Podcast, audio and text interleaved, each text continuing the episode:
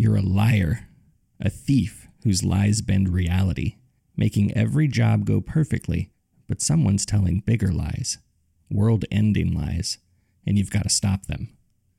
The driver, the hacker, the mastermind, the brute. A heist is only good as the crew, but what if your crew can bend reality? When you play Stealing Stories from the Devil, you pull off the perfect heist every time. The PCs are competent and cool at every stage of the adventure, and they always have a trick up their sleeves. But then again, so does the devil. Stealing Stories from the Devil is a fast paced tabletop role playing game in which you save existence as we know it by bending reality to carry out the perfect heist every time. Find out more at www.mymcg.info slash the storage papers. Rusty Quill presents The Storage Papers. This podcast frequently contains topics and graphic depictions that may be considered sensitive for some listeners. Discretion is advised.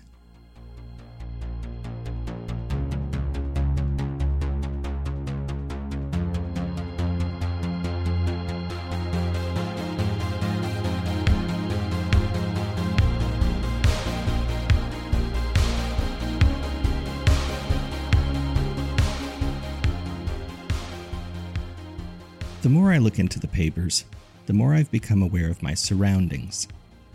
It doesn't matter whether you live downtown in a loft overlooking the city, or if you're in the suburbs where kids are outside chasing each other around until the streetlights come on, or whether you're in a quiet, rural area where you may not run into your neighbors without intention for months. Maybe it's this city. I don't know. Maybe it's everywhere, and I'm just now becoming aware of it. I'm starting to actually be able to discern whether or not other people have seen things as well. It's difficult to describe with words, but they put off a sort of energy, or aura, if you will. Not necessarily a visible one, but there's almost a distinct level of tension and a loss of innocence you can pick up on just by proximity.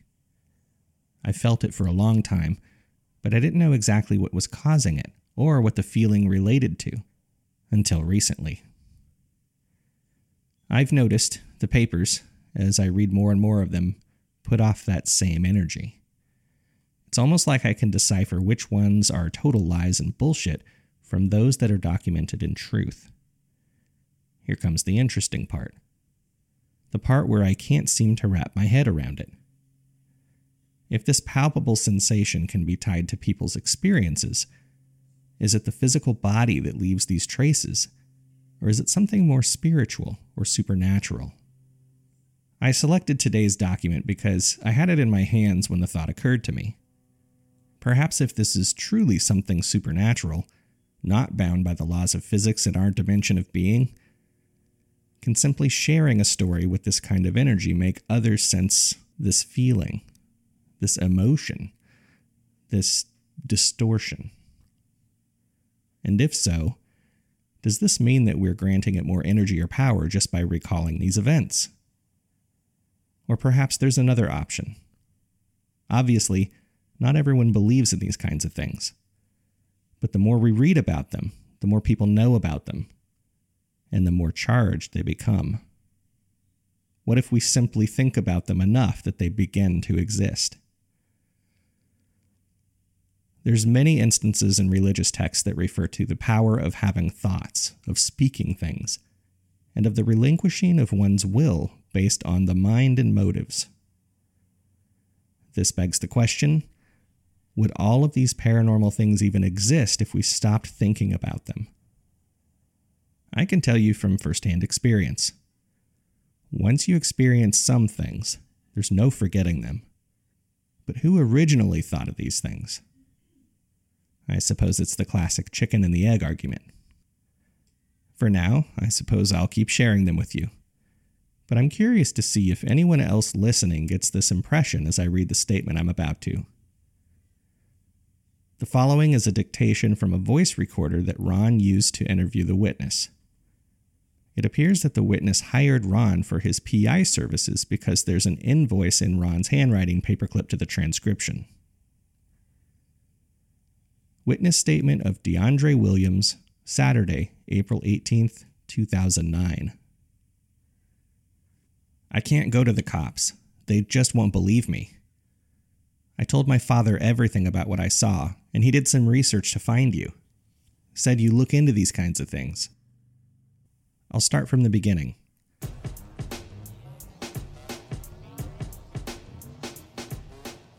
I drove down here from LA because my little sister invited me to a spring break party one of her dorm mates was throwing at the Conch. We call it the Conch because its full name is the Conquistador Dormitory. Anyways, I hadn't heard of anything going on at UCLA since I moved off campus. It wasn't even really my type of scene anymore, but I figured I'd make sure to go and hang out with my little sis. Make sure she didn't overdo the partying so much. I've always been a little protective of her, I remember seeing her at her first high school party when she was a freshman. I was a senior then. I remember thinking I was going to have my hands full because even the guys in my grade were checking her out. Anyways, it took me about three hours to drive down from LA, and when I got here, it seemed pretty casual. The party hadn't started yet. On my way to Kiana's dorm room on the third floor, I passed a few open doors and right as I was about to knock on hers, which was closed, I heard her call my name from a few doors down. She must have seen me pass by. The smell of stale beer, microwavable pizza, and weed overwhelmed my senses as I greeted her with a hug. I had once built a tolerance to that kind of atmosphere, but I was surprised at how put off I felt now that I was encapsulated by it again. She introduced me to her white roommate, Jennifer, she was really pretty, I remember thinking. Normally, I'm not attracted to skinny white girls, but something about her, maybe the way she looked me up and down and smiled, made me think she might actually be a prospect. I hadn't come down here to try to hook up, but I wasn't going to turn down an opportunity if it presented itself, if you know what I mean. We made the rounds while she introduced me to her floor mates and her RA, who shouldn't have been allowing all this drinking and smoking to occur but I got the sense that she was the type of person who probably started the whole thing. Meanwhile, I kept making eye contact across hallways with Jennifer. Each time we did, that smile just made me motivated. I was definitely going to get back around to her a little later. Since I was planning on sleeping on the floor in their dorm, I knew it was inevitable, and I tried to have a good time. Apparently, my UCLA sweatshirt was pretty popular. I spent some time playing beer pong with Kiana and some of her friends, occasionally glancing around for Jennifer, but I hadn't seen her for a while. I was nearing disappointment, and I had to keep reminding myself that wasn't the purpose of me being there. So instead, I showed everyone a couple rule variations that us Bruins played beer pong with, and I couldn't believe it, but I kept losing, even with my own college's rules. As the night wore on, I became a bit more buzzed, and people started calming down. Half the people on her floor took off and went to other parties. A few of them tried to convince us to go down to TJ, but it was already after 1 in the morning. I used the excuse that I was too tired from the drive, but in reality, I wanted to see if Jennifer was going to be around. Kiana asked if I wanted to turn in or hang out a little longer, and I was good for a little while more. We were actually in the dorm adjacent to her. I mostly listened to her friends complain about a couple of their instructors and about the quality of the dirt weed that they were smoking from a three foot bong. I was honestly getting a bit bored, which caused the tiredness to really set in. I found myself zoning out a bit and had been facing the doorway, which was still open. And then I saw someone I hadn't previously seen that night.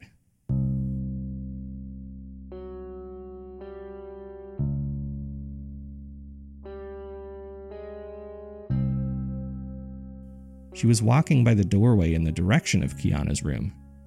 She looked like she may have been in her late 20s and that she didn't belong there. Most of the girls here were right out of high school, first year freshmen, but this. this was a woman. She was about 5'8, tan, and if I had to guess, she may have been a mix of Middle Eastern and Asian, or possibly Native American. Exotic, to say the least. Her hair was down to her waist, and it was all wavy, like she could have easily been in a shampoo commercial. jet black hair with a few inches of the end dyed silver, leading into a purple hue. She was beautiful. The way she moved seemed different as well. I mean, she was taking steps, but it was almost as if she glided in slow motion. Right before she passed out of view from the doorframe, she turned to look at me, and I got dizzy. She had bright green eyes. Most of the girls here were wearing blue jeans or sweatpants. She wore tight black leather pants and a green top that left little to the imagination. I just had to get up and look for her. I walked up and down the hallway looking in all the open doorways, but I couldn't find her. I got a little frustrated and gave up. It was then that I remembered I had left my phone in the duffel bag in Kiana's room. Out of all my belongings in that bag, I didn't want my phone to get misplaced, so I walked in on my way back to find the two women who had captivated my thoughts all night. The older woman, with the hair and the eyes, was standing in front of Jennifer with her hand under her jaw. They looked like they were about to kiss. And then Jennifer noticed me and took a step back from the woman. I said, Sorry, the door was open and I just want to get my phone. Neither of them said anything, so I pulled my phone out of the bag and began walking toward the doorway, feeling like I was intruding. But before I could make it there fully, the door gently closed. I turned around to look at them to see if they just witnessed what I had. I mean, the door freaking closed by itself. They didn't seem fazed by it and were standing near one another again. I said, Hello, did you guys not see that? They both looked at me, and then while Jennifer was still staring at me, the woman leaned in and whispered something in her ear.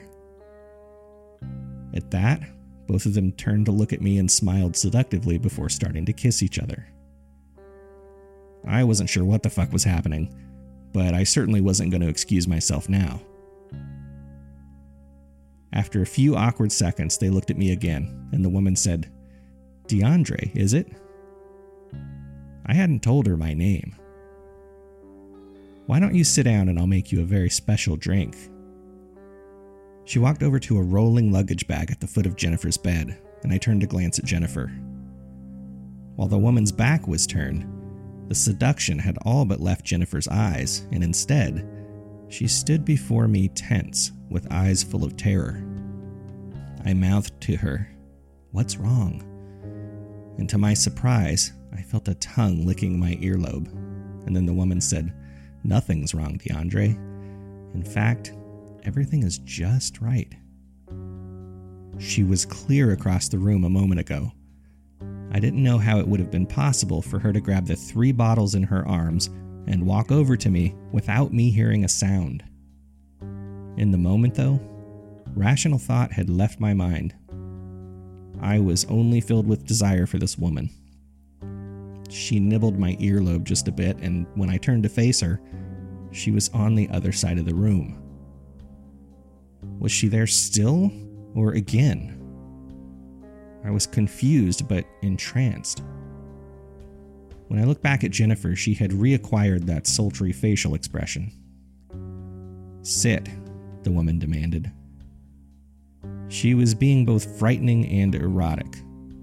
I just couldn't help myself, thinking of things that would make anyone blush. Jennifer sat next to me, both of us on chairs at the other end of the room. The woman was making a concoction for us to drink. She turned around with two double shot glasses in her hands. There was a white smoke being emitted from the liquid within, tipped with a green fog. What's that? I asked her. She calmly handed one to Jennifer, who began sipping on it, and then she turned to me. Still standing, she grabbed underneath my jaw, similarly to how I saw her touching Jennifer when I first walked in. I couldn't be sure, but it felt like one of her fingernails grew in length while she firmly held me and pierced the skin on my neck. She was pulling hard, nearly lifting me by my neck. She said, Drink. No discussion. I took a glass in my hand and looked over at Jennifer, who had finished her drink. She was slumped down in her chair, looking as if she was about to pass out. The woman straddled me in my chair and gently grabbed my hand holding the drink. She kissed me for quite a long time, and I was in ecstasy. When our mouths separated, I instantly felt the cold rim of the glass touch my lips, and I breathed in the fog that was being emitted from it before she tipped the glass up and I swallowed. I made eye contact with her just as I drank, and her state of arousal grew as she began rocking back and forth on my lap, her head tilted up toward the ceiling. And just for a moment, when she looked back down at me, her face changed.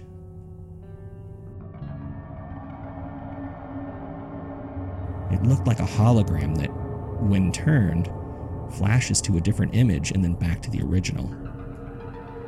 I shook my head, thinking I must have been hallucinating. Then my vision became blurry, and I recalled watching the woman strip naked in front of me, and then disappear out of my periphery in the direction that Jennifer was sitting. I could feel Jennifer moving, rubbing up against me, along with the woman, but I had some serious tunnel vision and I wasn't able to see them right next to me. I also recall not being able to move my eyes in that direction. The longer I sat there, the more my vision faded to black, and I could feel myself slouching down in the chair, helpless against gravity that seemed 10 times what it normally did. I don't know how much time passed, but I remember being awoken at some point to a tickling sensation on my forehead. With my eyes closed, I managed to bring my forearm up to my forehead to wipe it. It was wet. I tried opening my eyes, but everything was blurry. The tickling sensation continued on my forehead. It felt like someone was using a water dropper on it. In my mind, I thought one of Kiana's punk friends was dripping beer on me while I slept or something. But then I remembered what had happened just before I closed my eyes. I was lethargic, and it proved difficult to move, but my vision was slowly becoming less blurry. I wiped my forehead with both hands this time, and when I examined my hands, they were coated in a crimson liquid, warmer than the room temperature. I smelled my fingers. It was blood.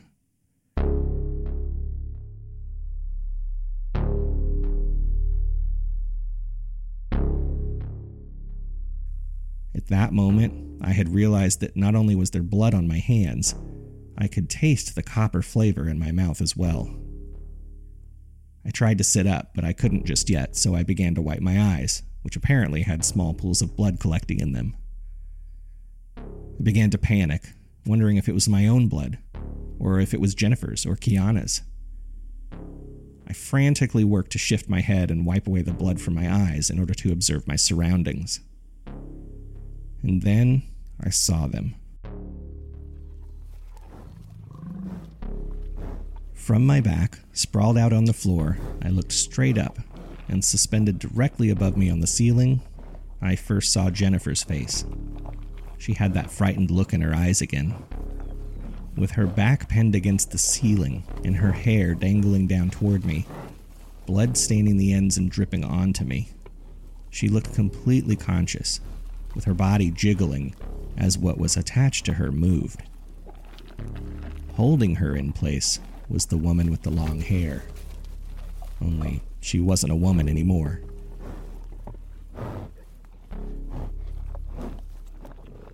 I don't know what she, it, was. From my view, I could tell it was naked. Both hands and both knees had claw like appendages that anchored her to the ceiling. Its head was buried in Jennifer's neck, and its bald, gray looking skin was soaked in Jennifer's blood.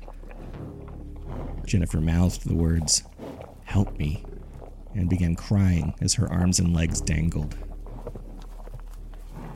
I began looking around the room for something I could throw, or at least something that would reach the ceiling I could use to help get Jennifer free. Jennifer mouthed the words again Help me. This time with a faint wheeze, barely making audible speech as she began crying. Her tears fell and touched my face, diluting the blood that she had already spilled. It must have been the noise that got its attention.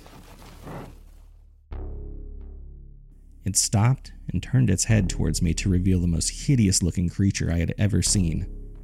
The once green eyes now turned a fiery red, and there were only two vertical slits for a nose. Its entire face was glistening in Jennifer's blood, and its sucker shaped mouth was lined with small rows of teeth that didn't resemble anything human at all. Its eyes met mine, and I still couldn't move. I saw that holographic image shift again, only this time in reverse. For a split second, I could see the beautiful woman's face again, with her erotic glance, before it quickly changed back into this emotionless abomination. The creature tensed up as it looked into my eyes, and I laid there helpless and paralyzed, except for my arms. I began using my arms to try to sit up or roll myself over. It sat and watched as if anticipating its next move. I was finally able to sit up ever so slightly, and as I did, I watched as a long tongue came out of its mouth. It must have been nine or ten inches long, and it wiped Jennifer's neck clean one last time before releasing her from its grip. Jennifer slammed against the floor, knocked unconscious. Thankfully, when I sat up, I had moved just enough to avoid her falling directly on me, or I may have been hurt as well. I wanted to get to Jennifer, but I couldn't move quickly. My eyes watched as it gave me one last glance, and then it scurried along the ceiling toward the window, and then down the wall a bit before it broke the window and exited the room. It crawled out and up toward the roof, turning around to duck its head one last time into the window to make sure we weren't giving chase. Then it disappeared into the early morning darkness. The longer I sat there, the more I was able to regain my sense of motor control, and Jennifer finally woke up again. She was able to turn her head toward me, and I could see the wound on her neck. It was a circular wound, about the size of a drink coaster, with what looked like dozens of puncture marks that were no longer bleeding. It was almost as if the creature's tongue caused the wound to clot when it licked her that last time. I thought for sure she was done for, that she bled out while laying next to me. I asked her if she was okay, and she tried to move. She had broken several ribs, her left shoulder, and her left knee from the fall from the ceiling, though she didn't know all of that at the time. Kiana arrived shortly after the sun rose. Apparently, she was with another friend and had a little too much to drink and passed out. We were still not able to move independently when she got there, but she called for help. Jennifer and I were only separated by a curtain in the emergency room, which we slid back so we could see one another after the doctor's initial examination. I could hear everything about her medical history as she told the doctors, and she could hear mine. I didn't know it until the doctor told me, but I had a similar circular wound on my neck too. I'd been so caught up in watching Jennifer's experience, I was unaware I must have gone through something similar. I'm not sure if I was on the ceiling or not, but I counted myself lucky. At least I didn't have to be awake through all that. Of course, the police came to the ER to see what happened. Apparently, the RA was notified by Kiana that something went down and had seen the carpet in the dorm room soaked in blood. Kiana said it looked like a murder scene. Jennifer lied about what happened, saying they were playing a stupid drinking game and was too drunk to remember what went wrong. She glared at me after she said that indicating to me that she wanted me to make up something as well. I agreed and told the police nothing, saying that I didn't remember anything until I woke up covered in blood. The only part I was truthful about was the fact that there was a woman there that I hadn't recognized, and neither did Jennifer.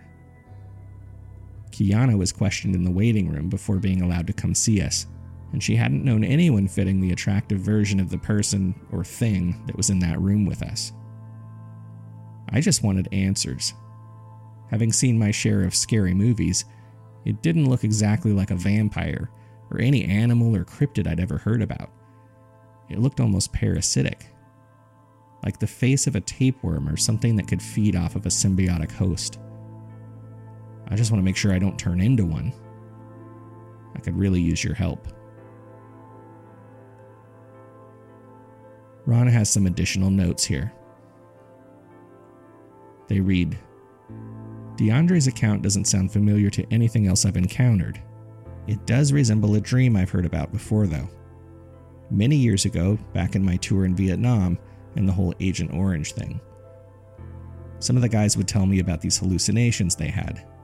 visions of things I'd long since dismissed. I admit some resembled vampires, some of parasitic beings, and some were unique in and of their own, but nothing exactly the same as this. I'm afraid for now, I'm going to have to document this among the others that unfortunately I have no explanation for. Doing my own due diligence, I cross reference DeAndre Wilson's name and Jennifer Montrose's in the database I'm building. Strangely enough, I do have medical records from this ER visit from Brienne's computer on both of them. Apparently, their lab results had some peculiar findings. Aside from both of them having the ER doctor's notes about the measurements and size of the wounds on their necks, samples taken from the wounds indicated an excess amount of fibrinogen, a blood clotting agent, on the surface of the skin and even deep within the tissue. In addition, their lab results detected small amounts of curare. I hope I'm pronouncing that right. I had to look this up. Apparently, this is a plant extract, not indigenous to North America, but it comes from Central and South America instead. Even more interesting, it can only become active in the human body after it is injected directly into the bloodstream, and it's harmless if taken orally. There is just a subtle amount of dosage difference that would render a person paralyzed compared to slightly smaller increases in doses that would kill a person, mainly by paralyzing the diaphragm, preventing a person from breathing. This is why, according to what I found online, it's possible to eat prey that have been infected with the toxin, it still doesn't explain what initially put DeAndre and Jennifer into a sleeping state before acquiring the wounds, but it might explain why they remained paralyzed so long, and why it didn't affect the creature that put them through all of this. I'll make sure to look for other documents going forward that might share some significance. Thank you for listening to The Storage Papers, a Grinner Media production. This season, we've teamed up with Rusty Quill to bring the storage papers to a wider audience. We're happy to be associated with the people that brought you Rusty Quill Gaming, the Magnus Archives, and Stellar Firma. They've got a bunch of new and exciting things going on over there, so please check them out over at rustyquill.com. And once again, thank you for listening to the Storage Papers.